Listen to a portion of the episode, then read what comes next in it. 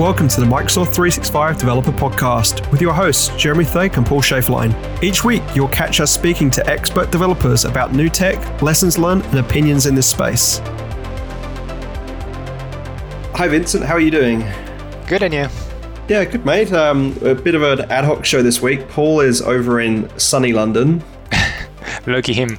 Yeah, uh, with his Adding 365 crew. So um, we won't be doing an intro. We'll just jump straight in today. Mm-hmm we haven't had you on the show for a while. It was, last time we had you on was April 7th, 2020. Oh, yeah. So it was like right as the pandemic started. Pandemic started. Yeah. it feels like between two years and two centuries, right? ago. yeah. I almost want to go back to see if we talked about, well, you know, this won't last long and we'll be back. I don't think, I don't remember talking about it uh, back then, but yeah. Yeah. The, just the delusion that we're, delusional state we're all in back then. Mm-hmm. And in, in that time, you've gone from being a program manager over in the identity division mm-hmm. to now a developer in engineering in our org. Exactly. So um, before I joined Microsoft, the uh, I was a developer, as you as you know from way way back. Yeah. And for me, being a PM was a bit of an experience. This is something I wanted to uh, try as a career option and explore. And I, I, kind of blame Darrell and yourself for kind of luring me into the, the, the PM role back then. And it was a really interesting experience. I got to learn how you know you build a product and envision a product and refine it to the point where it's exactly what what your customers need, and also drive the team to get there and help uh, everybody uh, to get there. But it's not what I like to do the most um, uh, in retrospective. So this is why about a year and a half ago now, I guess yeah, it's it's been a while now. I decided to revert back to a dev role because what I like is to be able to sit down, focus, solve hard problems and, and, and cheap solutions. And this is not what you do as a PM. As a PM, you do more of, you know, well, you know it better than I do actually, you know, communication and coordination and all those kind of things. And it's a, it, it wasn't working for me um, just of, as a matter of personal taste. Yeah, no, I must say, like, it was definitely a loss because you really ramped up quick into that PM role. Like the the work that you did around change tracking really made a difference. Thank you. But I think the biggest single thing you can hang your hat on is the throttling pages going around and getting all the workloads to document exactly what the throttling was for each workload on the graph. Like the amount of support calls that saved us and conversations with ISVs, especially in my team, has been, you know, amazing. But um, You've been doing a lot. I didn't realize it's been 18 months, but I guess it has been. You've been doing a lot since then on um, on the dev side. What would you like? You're from from your experience as a developer outside of Microsoft, and now your experience inside. Uh, what would you say is the biggest change? Because there's probably a lot of people listening here that maybe have aspirations to work at Microsoft, and I just wonder, as a dev, like I haven't been a dev in a long time, full time like, how does that differentiate being at such a large company versus where you were before? So, first, you have to factor in the difference between uh, working on quote unquote products or as a consultant. My last role at 2toLead before I joined uh, Microsoft was as a consultant. So, as a consultant, you know, you are every day thrown in into a situation, you need to think on the spot, and solve for the situation and and you know build a solution really quickly and sometimes you take shortcuts that uh, you know could be more or less uh, uh, frowned upon, but that's uh, that, that's fine. And when you're working on a product, um, of course, it's a longer effort. It takes more thinking and we have the help of our lovely PMs to understand really what the customer needs and what kind of um, solution we need to build for the customer. And that also translates into more thinking for uh, how we're going to build the solution. So there's probably more conversations happening um, rather than just jumping into the code and having to figure out a solution right here, right now. Yeah. It's uh, just how different it is. I'm not saying it's better or worse. it's just different way of working. That's the main difference, I would say. And for you, before I think your team was all local. Like now you're in this remote world, which I'm guessing most people are now with mm-hmm. the pandemic. But how has that changed how you do things as a dev as well? Like, is there more tooling that you're using than you would have done before, being in a more distributed team? Because obviously, a lot of the teams over in Nairobi and Kenya and Uh, so that's so there, there are two uh, challenges at play. The first one is we have a distributed team. Like a third of the team is in Redmond. I'm in Montreal, so three hours ahead of them, and uh, another two thirds of the team is in Nairobi. So of course we have a large time span, which comes with benefits and also with drawbacks in terms of uh, communication friction and so on and so forth. Right because of that, not only we need to be really on the spot in terms of tooling, like having CI/CD that runs fast, that's easy to understand, that provides um, effective feedback, so you know if you are doing something wrong, what to fix and what to improve. But also, uh, we also uh, have been ramping up on our asynchronous communication methods. Um, the team was really meetings heavy uh, before I joined, and I've been advocating saying, hey, that doesn't need to be a meeting. It can be a, a video that's recorded, or it could be a post on Teams, or it could be a thread on Teams. So let's try to reduce the meetings because this way we have, uh, it makes it easier for all of us to work when it works for us on our time zone and then you know leave stuff for others to pick up when they are online and it doesn't lock us to certain times that works for the meeting and so on and so forth. The other aspect is the team has grown uh, significantly since I, since I joined. I think when I joined, I was number seven or eight or something like that on the team. Uh, and I believe now we're about 35 on the team. So you can imagine that comes with challenges, right? Growing comes with pains and it's perfectly normal. And we're, the, the processes we put in place maybe six months ago are already out of date because, you know, the team has grown so much that we need to ad- account for that, right? So, yeah. Yeah. Yeah, I must admit the not deving full time for a while, but there's being in the zone. It's funny. I forget what film it was that showed that. Maybe it was the Facebook film uh, where yeah. I was like developing, and it's like I'm in my zone. Don't like leave me alone to code. Mm-hmm. For me, that's very true. Like I can't jump in and jump out of writing code. Mm-hmm. Whereas with my PM role, I'm doing well, you remember, it's like 12 things a day, exactly. context switching between things. And so I do think it's more important with developers to um, have that ability to have long time frames like that to yeah, yeah. just sit there and do their own thing without the distraction. Well, look, I'm excited to talk about the project you've been working on. This wasn't the first project you picked up, though. Kiota wasn't the first, right? What was the first thing you did when you joined the team? That's right. So the first thing, uh, Devere, my boss, when I joined the team, told me, "Hey, Java is on fire. Go fix Java first. and our Java SDK had because the team was too small. We had too many languages for too few people to to care, and Java had been one of the casualties. Right? Of course, we are going to put more emphasis on .NET and JavaScript, and um, and Java did not have enough uh, hands on deck to to take care of it. So I went there and uh, worked with um, the rest of the team to make sure that all the urgent issues were addressed and fixed, and all the bug fixes were flowing. And then I eventually did a, some kind of revamp of the Java SDK to fix all the breaking change bug fixes like because we, we we didn't want to you know break people all the time of course and that lasted until march 2021 i want to say yeah, and uh, we've seen, and, and because we gave uh, love to the Java SDK, we've seen a tremendous adoption on the Java SDK. That's actually. awesome. Java developers are happy to have an SDK that actually works, and now that uh, they have this SDK, they, they use it more and more. So that's that's pretty good actually. Is the Java community one of those communities where they do rely a lot on SDKs? Because I know like some languages tend to just prefer calling REST directly, but is Java more of a natural SDK orientated one?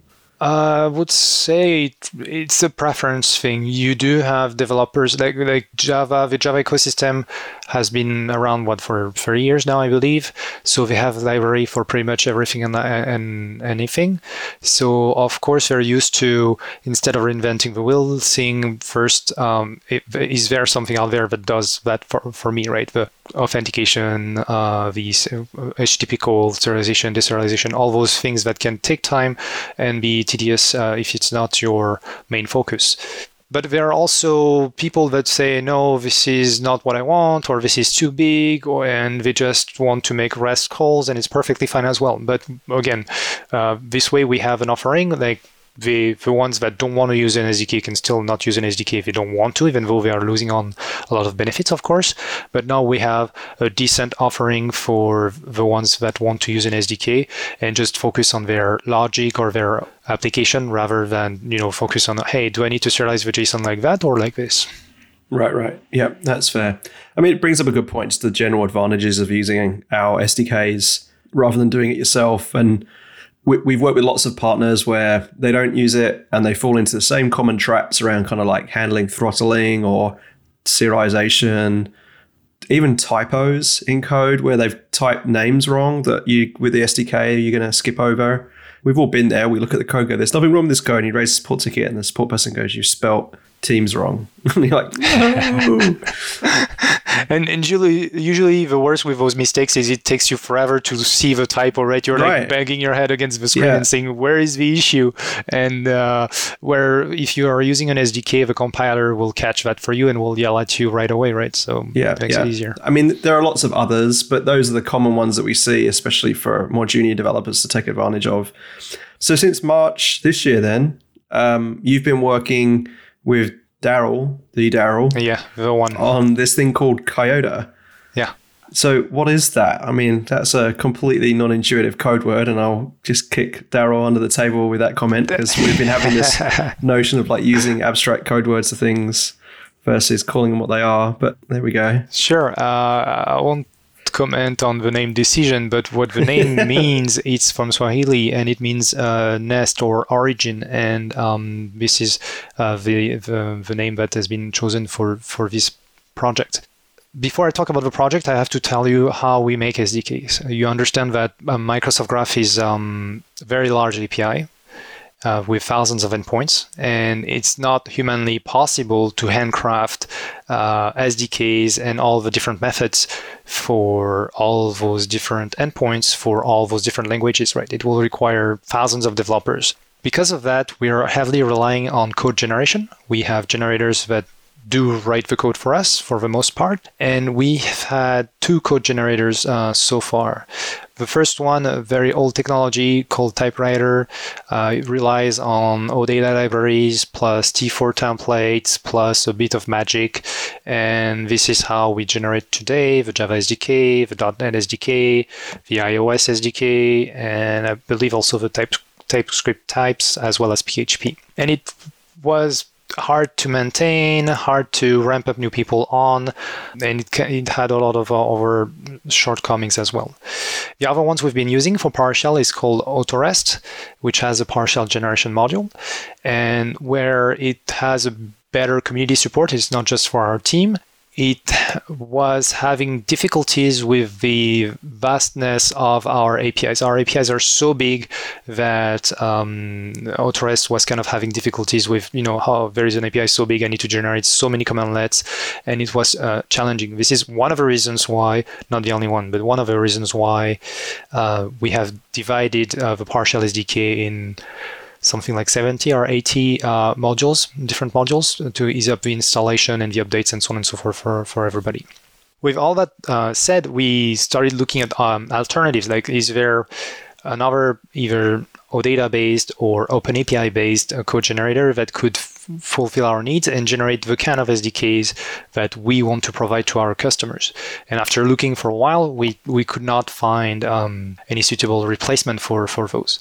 So this is why we started Kiota. Um, the idea of Kiota is it's a Fluent style API SDK generator for open API described uh, APIs. So if you have a REST API that has um, an OpenAPI description for it, Kiota will be able to digest that and generate an SDK with a Fluent style API and with models and with serialization, deserialization, and a bunch of other things um, uh, for you. Right now, we have support for .NET, Java, TypeScript, Go, of course, uh, and we're working on CLI, uh, Python, and PHP, and also Ruby is kind of uh, on the ice right now, but it's also uh, here as well.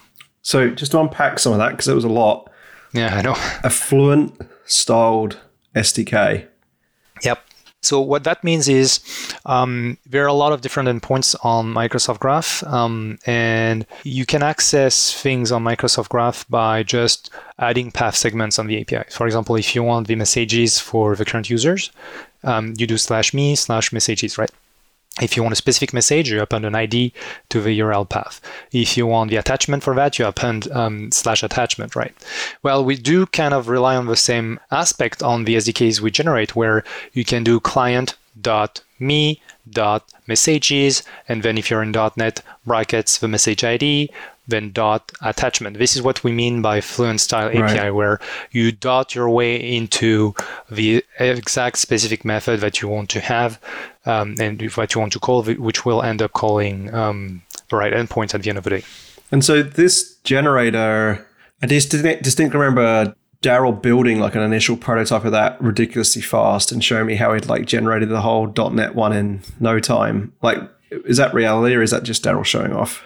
Uh, yeah, no, it's reality. Um, the, the, the proof of concept was pretty fast, and I was pretty amazed when Daryl came to me a year ago, say, "Hey, I have this prototype. Uh, do you mind taking it and see if you can move it further?" And I was like, "Yeah, this is going to be a lot of work." And I, actually, it ended up being much less work than than we su- suspected, and it works well. But besides that, we're able to generate the full V1 SDK for the languages we support in under two minutes on a Surface Book 2 that is not the greatest and latest, and you know it's not a war machine that has tons of gigabytes of RAMs and tons of CPUs. So so it's pretty fast. One of the one of the tenets of uh, Kiota is uh, we want it to be easy to add new languages. We want it to be easy to uh, generate and fast. That's important. And so it's also easy to debug and have quick feedback loops as you're contributing to Kiota or using Kiota. Uh, we also want to make sure that it relies on standards like the OpenAPI standard, uh, like on broadly adopted standards like the OpenAPI standard, like um, the URL template standard, and a few others. And we want to make sure that the Fluent API and the models we generate do not take any assumption on terms of which JSON library should I use or which HTTP client should I use and so on. We provide default implementations, of course, so you can actually run your code and, and call uh, Microsoft Graph or any other API for that matter. But if you're not happy with our implementations, you could always re-implement our interfaces with the library you care about or even the serialization format you care about or the HTTP library and so on and so forth and come up with those instead because that was also one of the uh, feedback we had on existing SDKs. Yeah, that's smart. So to understand, like the prototype was built as like the generator itself, and he built that with the .NET generator on top of it as an implementation. What what was like the main things that you learned from the prototype that kind of made it into the the what's released today as Kiota? Was there any huge things that we didn't learn from the prototype that we learned as we went introduced new languages, for instance, or yeah, so one of the learnings from the prototype itself was that OpenAPI is really prescriptive. There is not a lot of conventions to know and kind of, you know, um, ask the oracles if uh, should I have an endpoint here or not, should I have this convention here or not, and so on and so forth. Where to compare it with OData, for example, OData relies a lot on uh, conventions. If you have an entity set, it means you have endpoints here, here, and here. It also means that you can filter. It also means that you can do this, this, and that. So you have to know all those conventions. OD, uh, OpenAPI does not work like that. OpenAPI really describes you.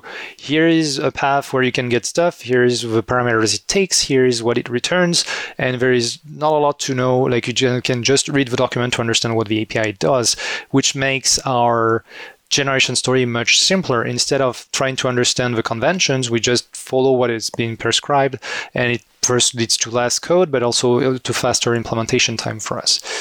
And then to answer the second part of your question, after the proof of concept, we started moving up front at the same time.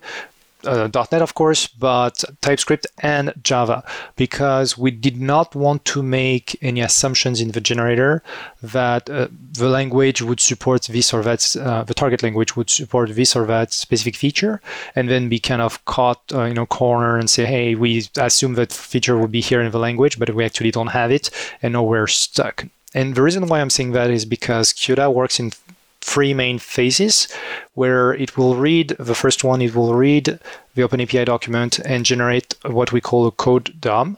Kind of like the same way your browser when it loads a web page reads the html and creates a dom in memory which is the representation of what maybe need to be displayed on the page but it's only memory at this point. And then it feeds that DOM into a refiner for the language. So that DOM at this point is not tied to any specific language. It's all language agnostic, right? And it will describe things like we need a method, we need a class, we need a, namespace or a package, right? The same kind of a, or a module, that kind of concept. And so then it takes that language agnostic DOM and it feeds it into a refiner. That refiner is language specific and it's kind of flavoring that DOM into something that is more Java E or more C sharp E or more TypeScript E, right? And so it's easier to write down um, uh, um, after that. And then the third phase is actually where we start writing the code where we read that code DOM that is being flavored uh, to the specific language we're t- targeting, and we actually end up writing the code. And we have code writers for the different kind of DOM elements we have. We have a code writer for method. We have a code writer for properties. We have a code writer for classes, and so on and so forth. So by doing that, we only need to define how do I write a method in Java? Once in the code writer for Java, and this is uh, this is how that, works. And and after the prototype during the MVP phase, if we call it this way, we realized that working with multiple languages upfront allowed us to step back and keep our decisions in, in, check to make sure that the decisions we were making were not tied to C sharp specifically or, or, or anything specifically. Yeah. Yeah, it's really smart. And so the grunt of the work is in the generator building that DOM, I guess, in the first step, right? Yep.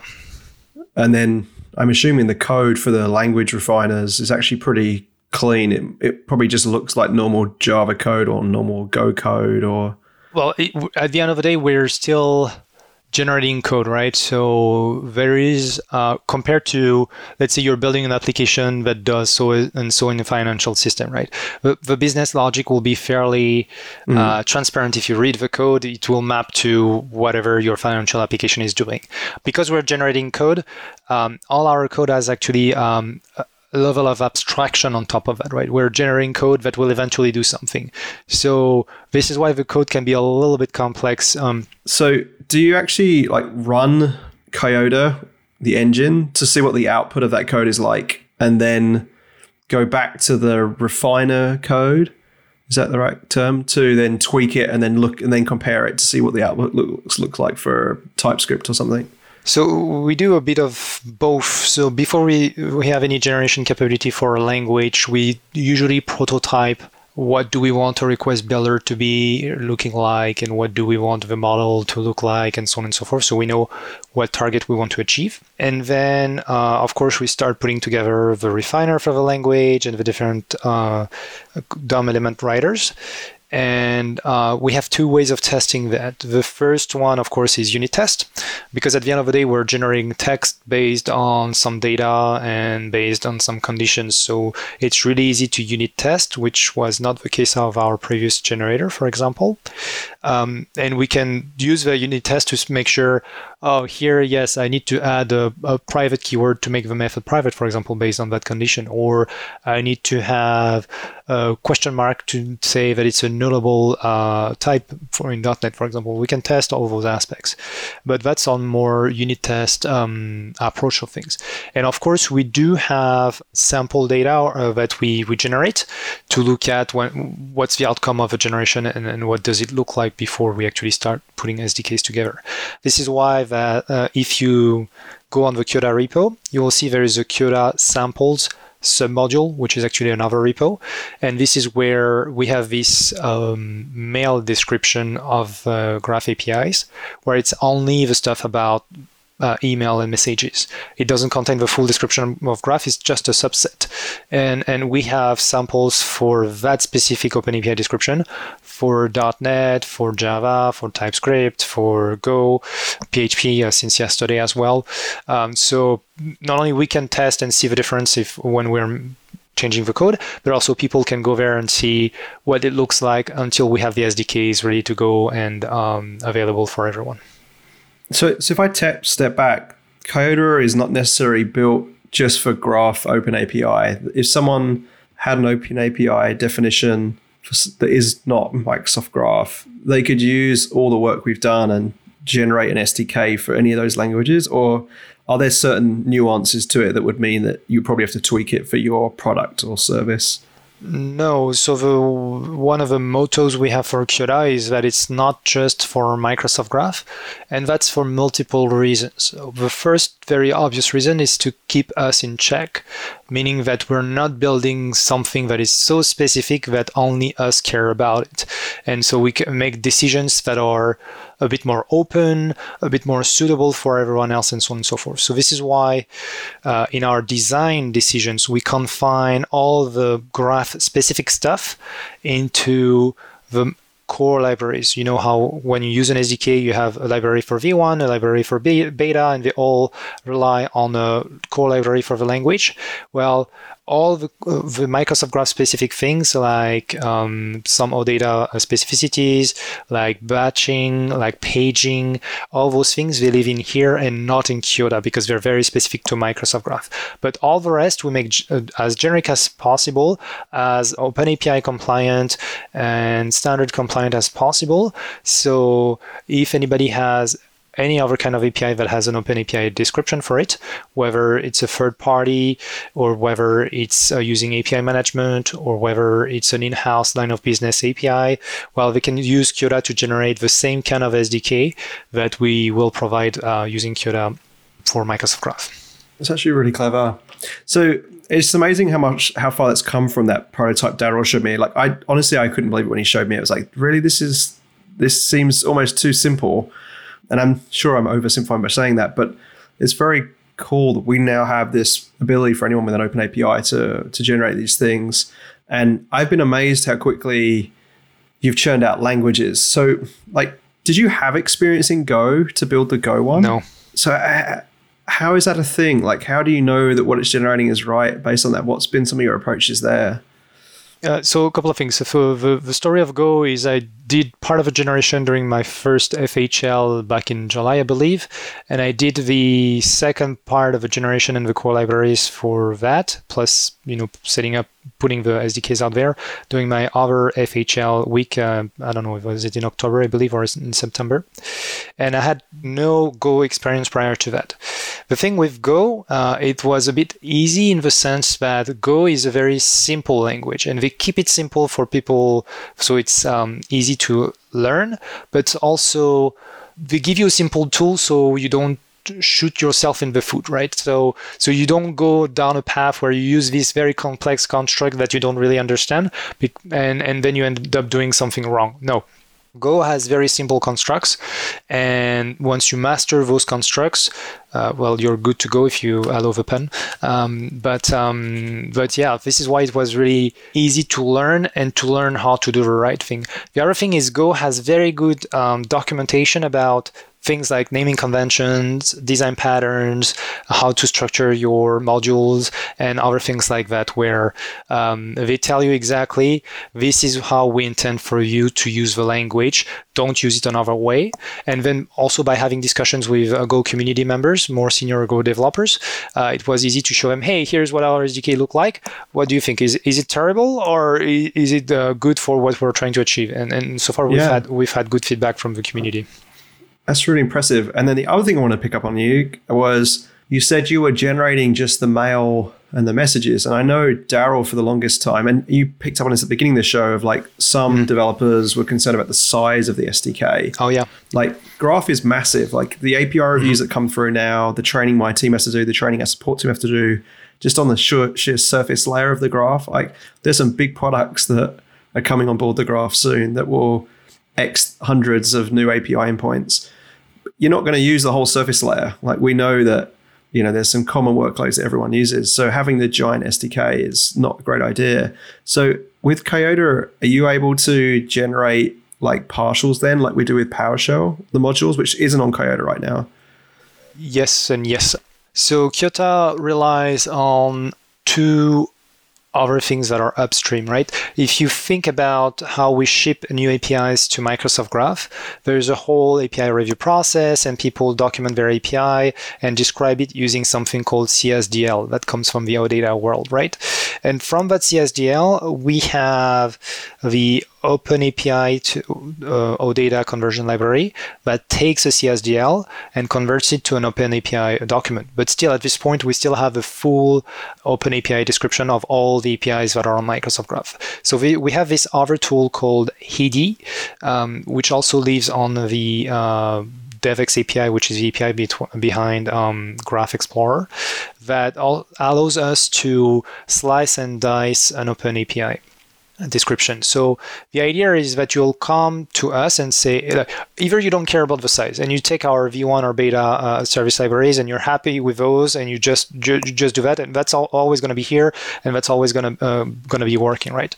Um, but if you do care about the size because you're doing front end development or mobile development or IoT and you do care about the size of your binaries and other things like that and you don't want all the APIs because you only care about a subset of APIs on Microsoft Graph, in a, a future not so distant, you will have a way to come through a UI to say, I care about things about email, or I care about things about files like OneDrive, SharePoint, or I care about Intune, for example. And I don't care about all the other APIs. So just give me an open API description for those APIs. And then you'll be able to use that open API description, feed it to Kiota, and Kiota will generate for you an SDK that is just um, about those APIs and, and, nothing else. So it will reduce the size of the SDK uh, tremendously uh, to only what you care about effectively. That's really neat. And and I guess that's definitely a more advanced path. But if someone is really concerned about the size, mm-hmm that is a really neat way of doing it. Yeah, and also it um, also depends on the ecosystem, right? If you're building a backend server application, if your application is a couple more megabytes because of the library you're, you're, you're using, you don't care really so much, right?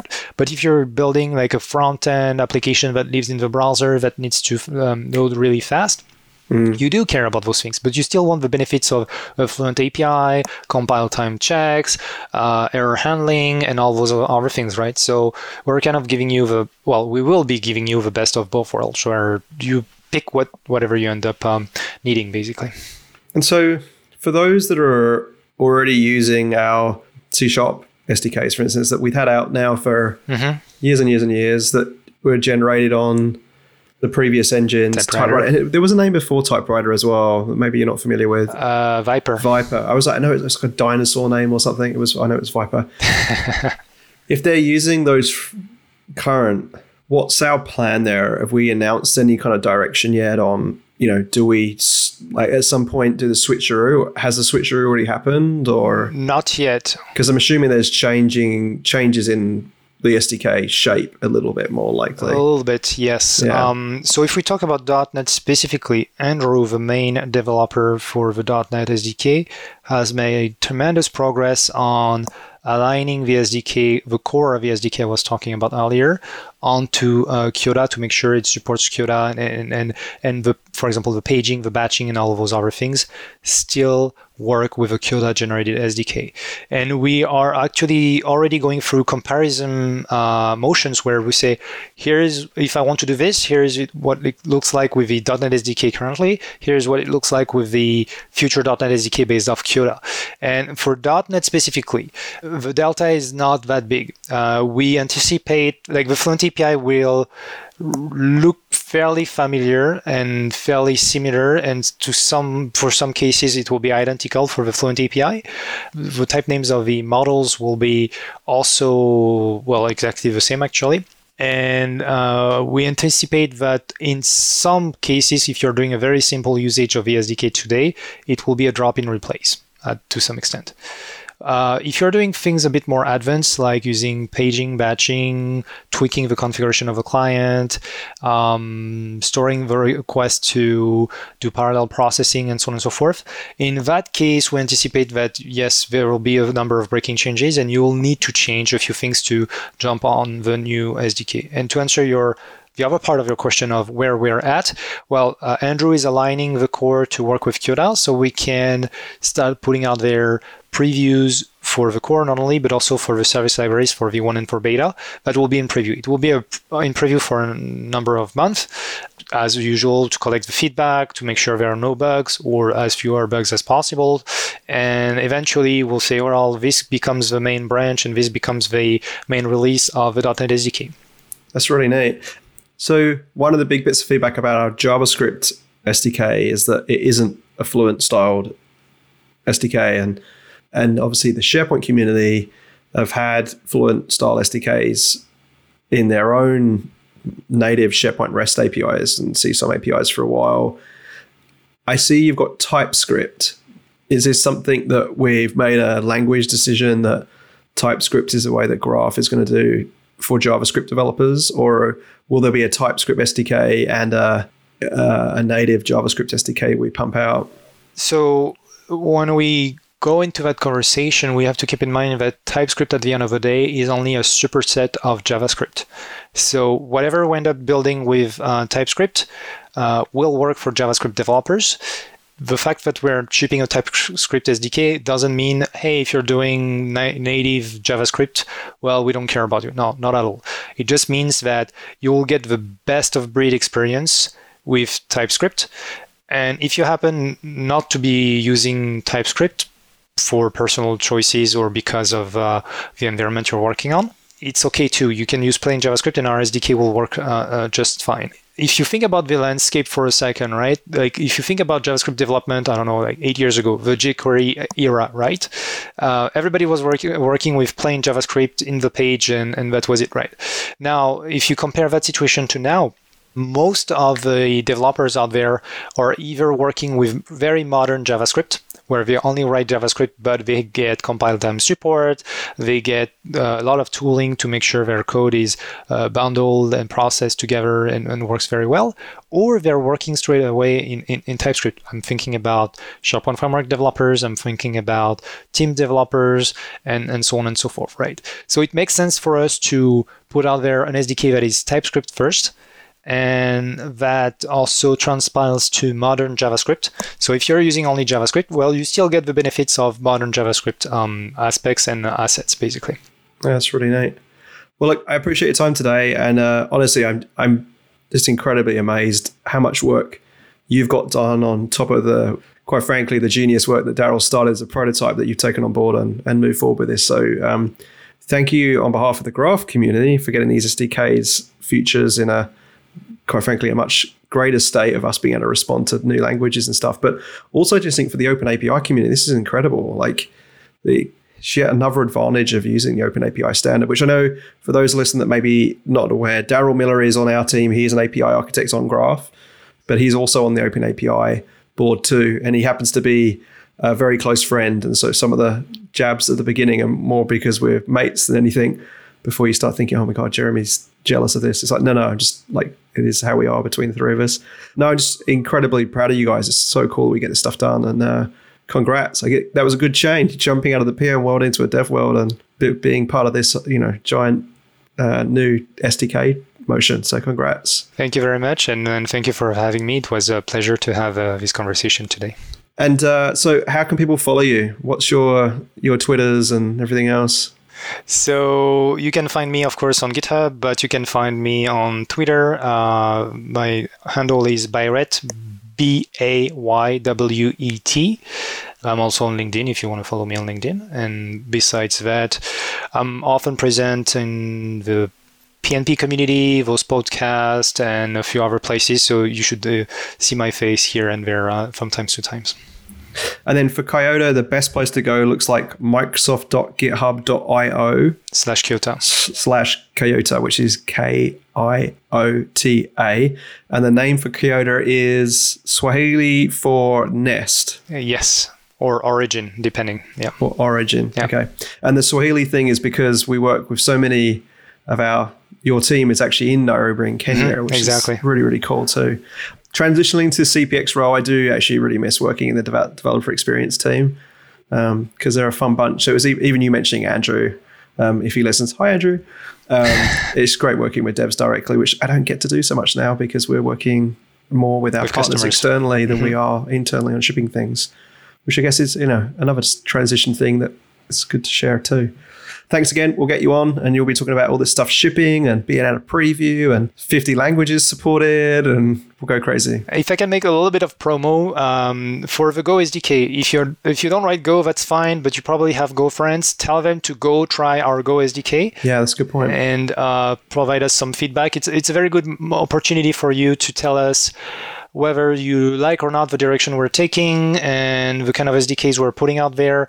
So it's uh, github.com slash Microsoft Graph, all attached, slash MS Graph dash SDK dash Go. We'll put that in the notes, I guess. But yep. yep. Yeah, that'll all be in the show notes for the podcast. But yeah, that's a, actually a really good point. Excellent. Well, look, uh, happy holidays, mate, and uh, see you soon. See you soon. Bye for listening to the Microsoft 365 Developer Podcast. Please follow us on Twitter at M365DevPodcast and check out our show notes at www.m365devpodcast.com. To help us spread the word, we'd really appreciate it if you could retweet our episode tweets and give us a review on iTunes.